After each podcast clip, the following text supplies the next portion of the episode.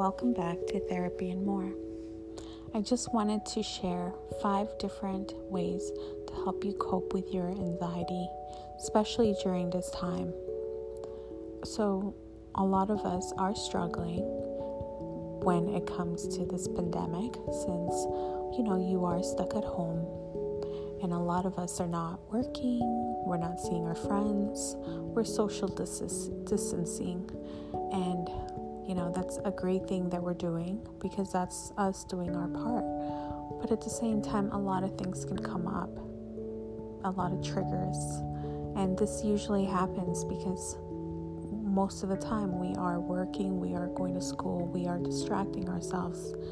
So when we are at home and we have nothing to do, then a lot of things start coming up to the surface. And we start we have to start looking at the reasons, number one, why things are coming up.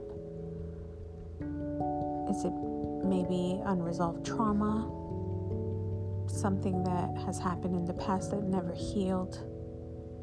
Or maybe it's just a fear of the unknown. So, I'm just going to give you five different coping strategies that can maybe help with your anxiety during this time.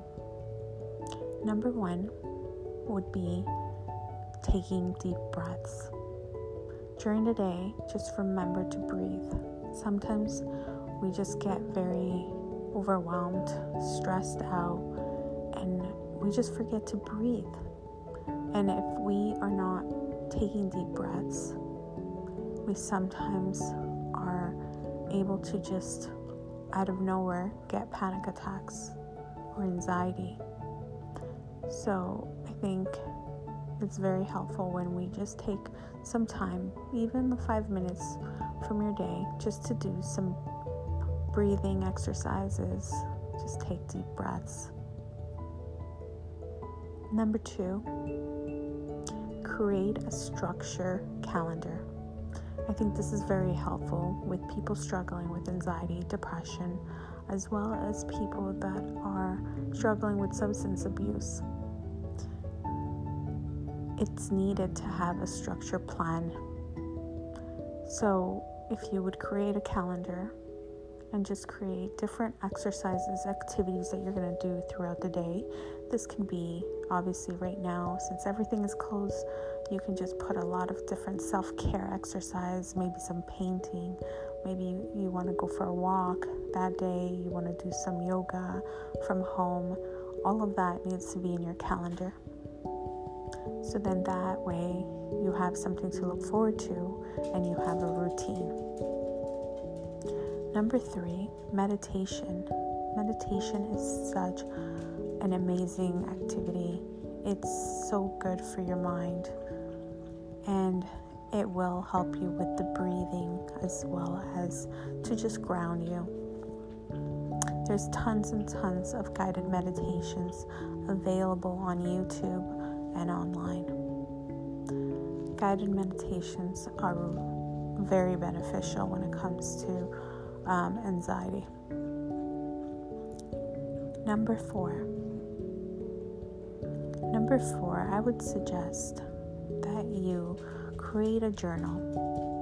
Every day, at the end of your day, you just write your day on your journal, all the great things that you have done, all the activities, even if you didn't have a great day, just anything positive that you can think about, you should write on your journal.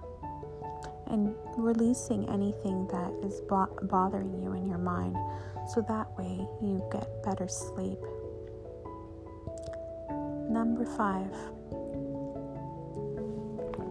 Number five, I would suggest going for a gratitude walk. A gratitude walk is when you go out just for a walk and you start appreciating all the beauty that you see. For example, you see trees, you see a bird, you see beautiful houses, you see anything, and start, you know, just admiring everything that you see, including people that are passing by. Obviously, right now, you know, with social distancing, we are going to be away from people, but you can still see them.